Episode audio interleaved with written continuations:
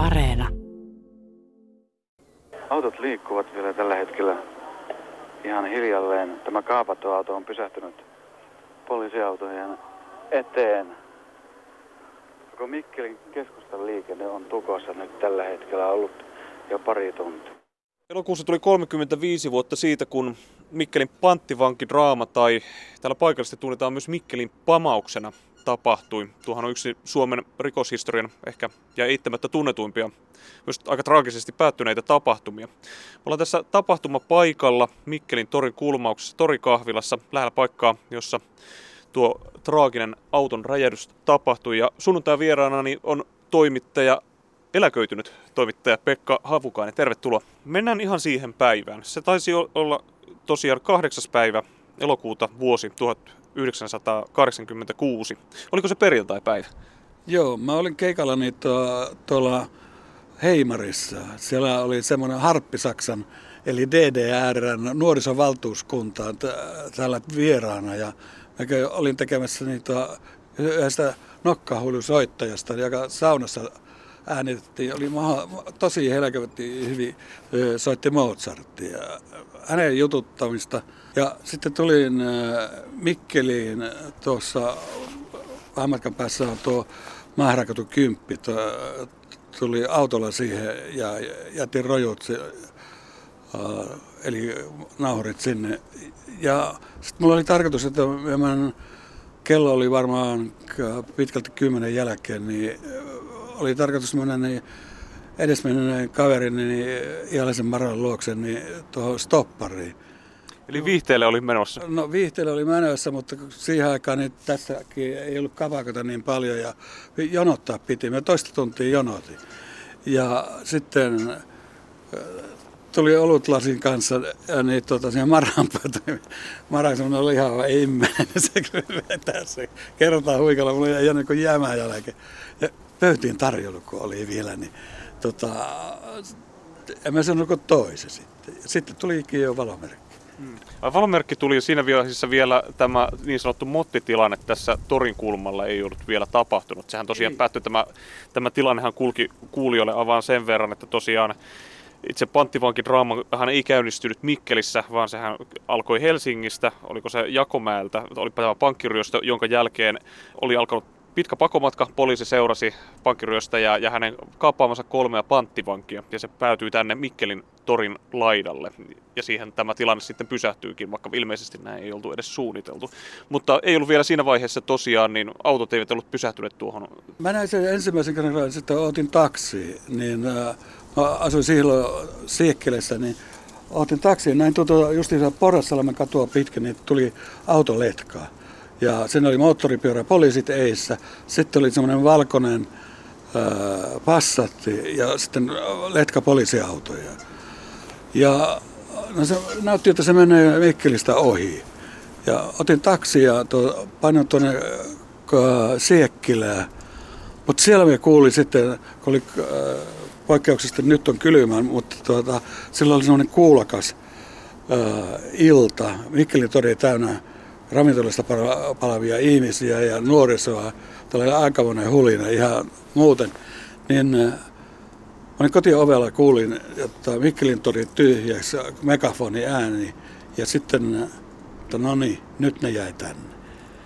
Ja kävelin sitten tuohon maantielle, ja siellä oli Karkialamelta oli tulossa taksi, ja silloin mä pääsin tuonne sen aikaisen toimituksen ta- lähelle. Siellä oli lokattu se ympäristö ja ruusupuskien takaa pääsin sitten, kun sinne oli poliisiasema ja toimitus samassa paikassa, samassa talossa, niin vähän eri portaista sisään, niin siitä sisään ja otin nauhurin mukaan ja aukasin oven tälle kadun puolelle, niin siinä luotiliivissä ja kypärässä oleva niin poliisimies voi mikä, mitä miehen. Mä sanon, no, ratiomiehiä, ratiomiehiä. Ja se sanoi, että kommentti, niin tota, mutta tuossa ei ole tuota uutta, uh, uutta kaupungin taloa vielä silloin rakennettu, niin sen uh, kautta sitten pääsin kirjasto eteen, kun tämä oli liputettu uh, tämä tori puoliksi Ja sitten toimittajia ja valokuvaajia oli tuossa kirjaston eessä, kun se oli katu näkymät tuohon autoon, kun se oli blokattu tuolla, ne, jotka sitten loukkaantuneet poliisit, niin ne oli tässä niin Mahrankadun puolella ja sitten se ympäröinti, niin täällä oli suorastaan niin karnevaalimeininkiä. Mutta kun mä tein nauhalle niin semmoisen vartin välein tunnelmia, minkälainen on meininki Mikkelin torilla. Mutta oli jo yhdessä vaiheessa, että me lähden pois. Kello alkoi puskea neljää. Mutta sitten huomattiin, että tuota se pakoauto se käynnistyi. Ja siitä se että alkoi lähteä se selostus, että autot liikkuvat Mikkelin torilla. Nyt ammuntaa. Poli- auto räjähti tässä Mikkelin torilla ja päivästalaiset täällä. Sitten oli yksi, kaksi, kolme. Siinä ajassa ne kaksi tyttöä sieltä niin tota, sitä autosta pois tuonne nurkan taakse, toinen, ja toinen tämän, sen sähkökaapin taakse tähän torin puolelle. Ja sitten tuli samana aikaan me selosti ja sitten näin, kun se auto räjähti kappaleiksi ja semmoiset isot tuleliekat, kun tuommoinen bensiiniauto ja sitten se poliisiauto paloi. Ja tietysti tuon, tuon, tuon jutun lopusta se alkoi vapisuttaa ihan helvetisti. Voitko tarttua tuohon, tuohon kohtaan? Eikö se pelottanut oman henkensä puolesta, koska kuulostaa siltä, että se oli aika arvaamaton tilanne myös teille? Ei, kun me oltiin silloin sen verran kaukana. Ja sitten tuo räjähdys, se tuossa on tuo ma- Maarherran virkatalo, nykyinen taitaa olla tyhjäinen, niin siitä, no, siinä nurkassa, niin se räjähdys lähti tuonne ylös suuntaan. Ja sitten katua pitkin tuonne Maaherran katua kumpaankin suuntaan lähti niitä auto, räjähtäneen auto osia ja sitten ihmisten kappaleita. Eikä sitä toisaalta olisi voinut olettaakaan, että tilanne olisi päättynyt näin. Ei, ja sitten tuota, silloin kun se, tuossa minä sanoin, että kun se mun osalta se juttu oli ohi, että mä sain se purkki ja sitten varmistettuun, jotta se nauhalla on, niin semmoinen vähän horkka tuli. Ja siellä on sitten niitä, jos monesti on maininnut, että oli näitä sodankäynniä, niin Jermoja tullut kahtomaan tätä tilannetta, niin yksi sanoi sieltä, että tuota, tässä on just semmoinen tuota, kalman haju. Eli kun ihminen palaa, niin siinä tulee semmoinen omalaatuinen haju ja se jäi kyllä nokkaan.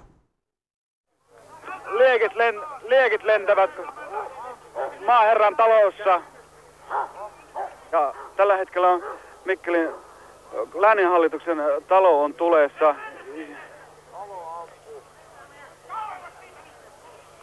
Poliisiautoja palaa siirryn toiselle puolelle.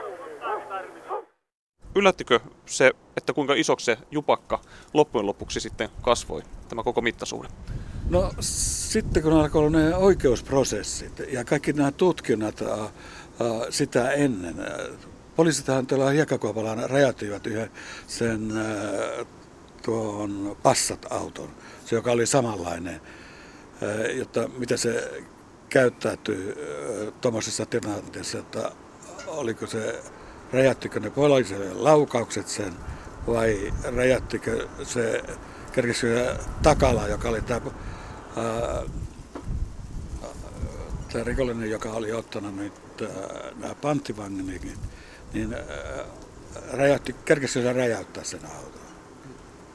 Niin, ja sitten se oikeusprosessi, kun lähti kulkemaan, se kesti ihan vuosia siinä niin äh, tämän äh, autokuskin äh, tai opiskelijapojan vanhemmat niin, äh, syyttivät niin, äh,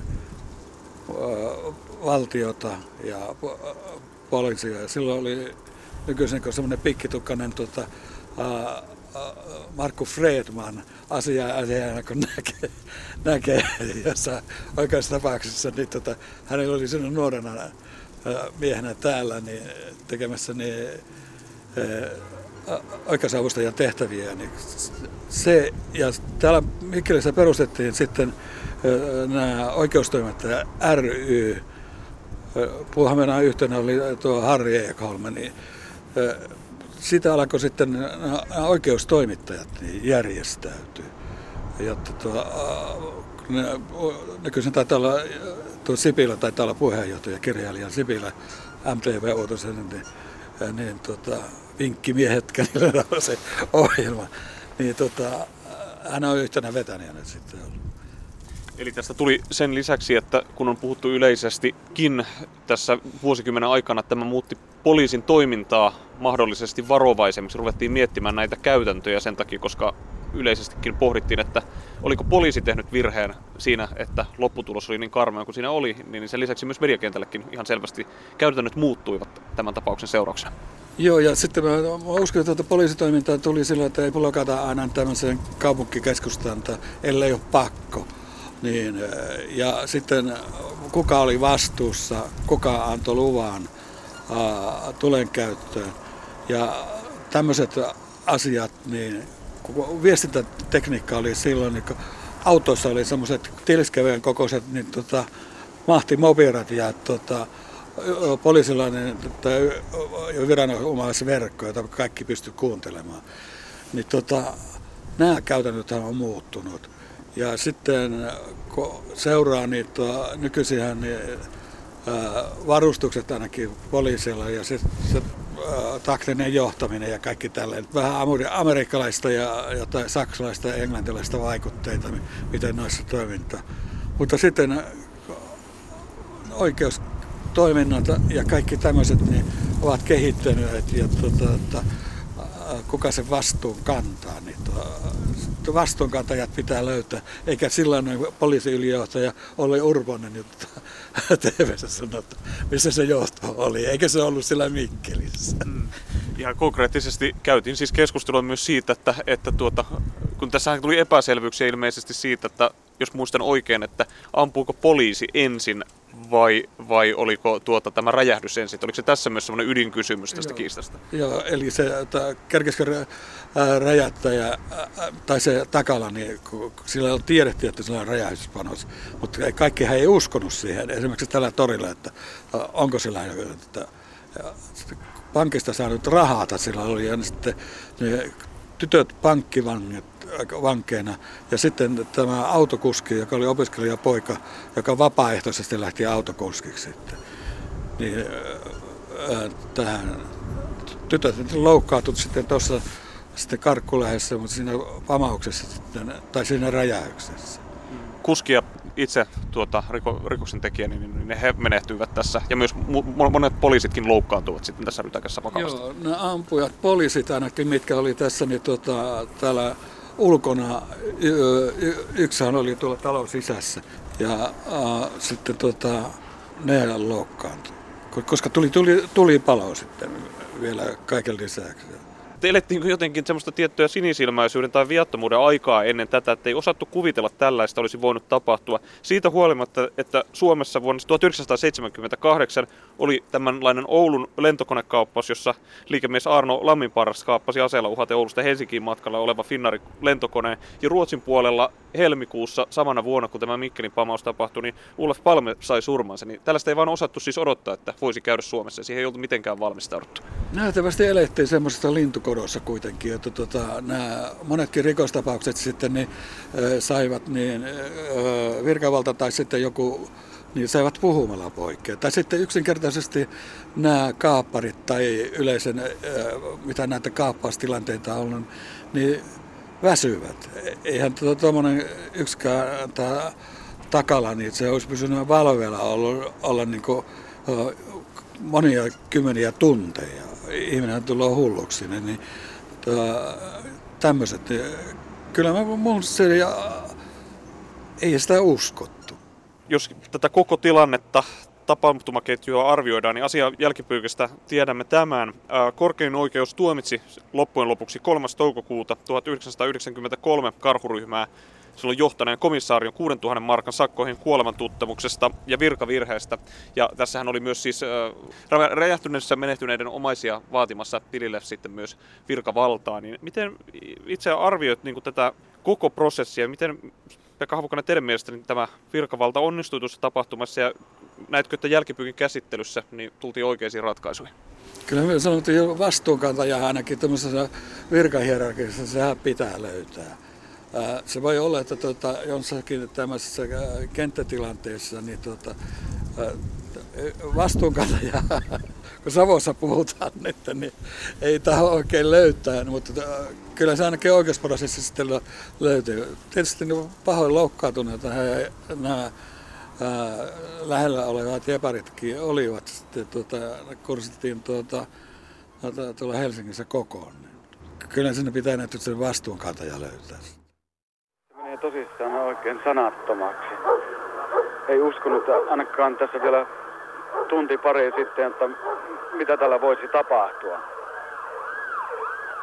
Ensimmäinen paloauto saapui nyt tällä hetkellä paikalle. Olemme tosiaan Mikkelin torilla muistelemassa noin 35 vuotta sitten tapahtunutta Mikkelin panttivankidraamaa tai Mikkelin pamosta, kuten paikallisetkin sitä toisinaan kutsuvat. Ja Radio Suomen sunnuntai vieraana on tämän tapahtuman todistunut jo eläkkeellä oleva toimittaja Pekka Havukainen. Kun olit Kelanauhurin kanssa paikalla. Oliko se onnen kantamusta, kun kerroit, että otit tietyissä pätkissä, että ylipäätänsä tämä itse dramaattinen hetki, jossa sitten tämä traaginen loppu tämän, tälle panttivakitilalle tapahtuu, niin sekin tuli vähän niin kuin sattumalta nauhat. Se jokin olisi voinut, jos huono tuuri olisi ollut käynyt, niin jäädä saamatta. Niin, se olisi mennyt ohi, mutta siellä se auton liike teki sen, jota nyt tapahtuu jotain, josta ei ole mitään. Sitten ne, väläys vaan, ne tytöt pääsi autosta poikkeen ja sitten tuli nämä laukaukset ja sitten se räjähys, ne on niin hirmu nopeita. Mutta silloin kun sitten lähdin tästä pois, menin tuosta, pääsin tuosta pääovesta sisään kadunpuolesta ja sitten tota, että mitäs nyt tehdään. Että,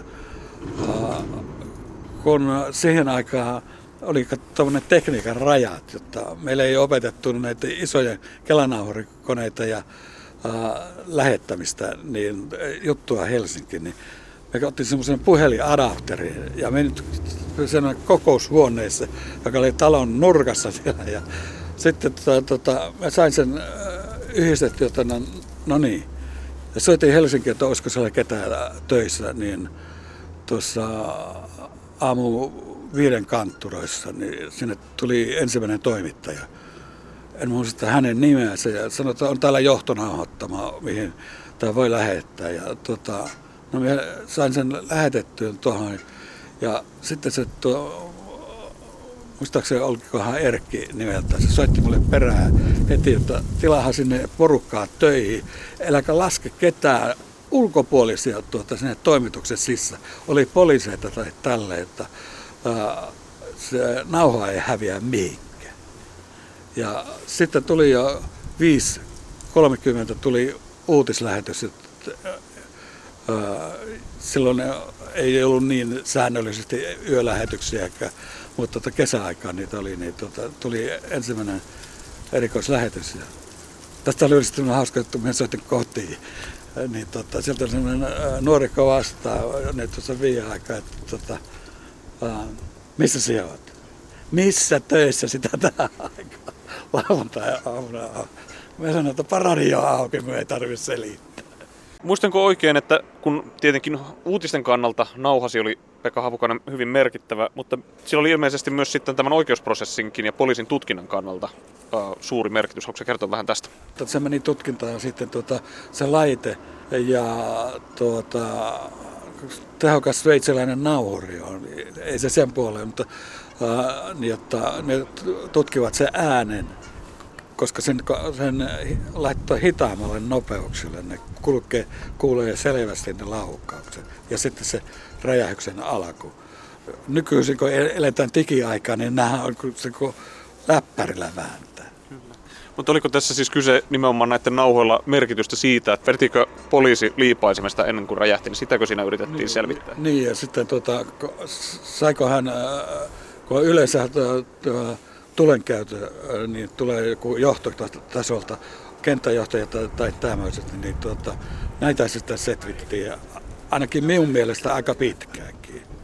Siis olen kuullut otteita tästä nauhoitteesta jotenkin nyt ulkomuistista. Ensimmäinen muistikuva on, että mainitset nauhalla tai huudahdat, että laukauksia, jonka jälkeen räjähtää. Että se on aika selkeäkin siinä, mutta, mutta ilmeisesti sitten epäilyksiä oli tästä. Että muistan tuossa jossain, en, kun sovittiin tästä haastattelusta, niin mainitsit tällaista, että jopa oma, oman nauhasi autenttisuutta epäiltiin. Menikö se näin?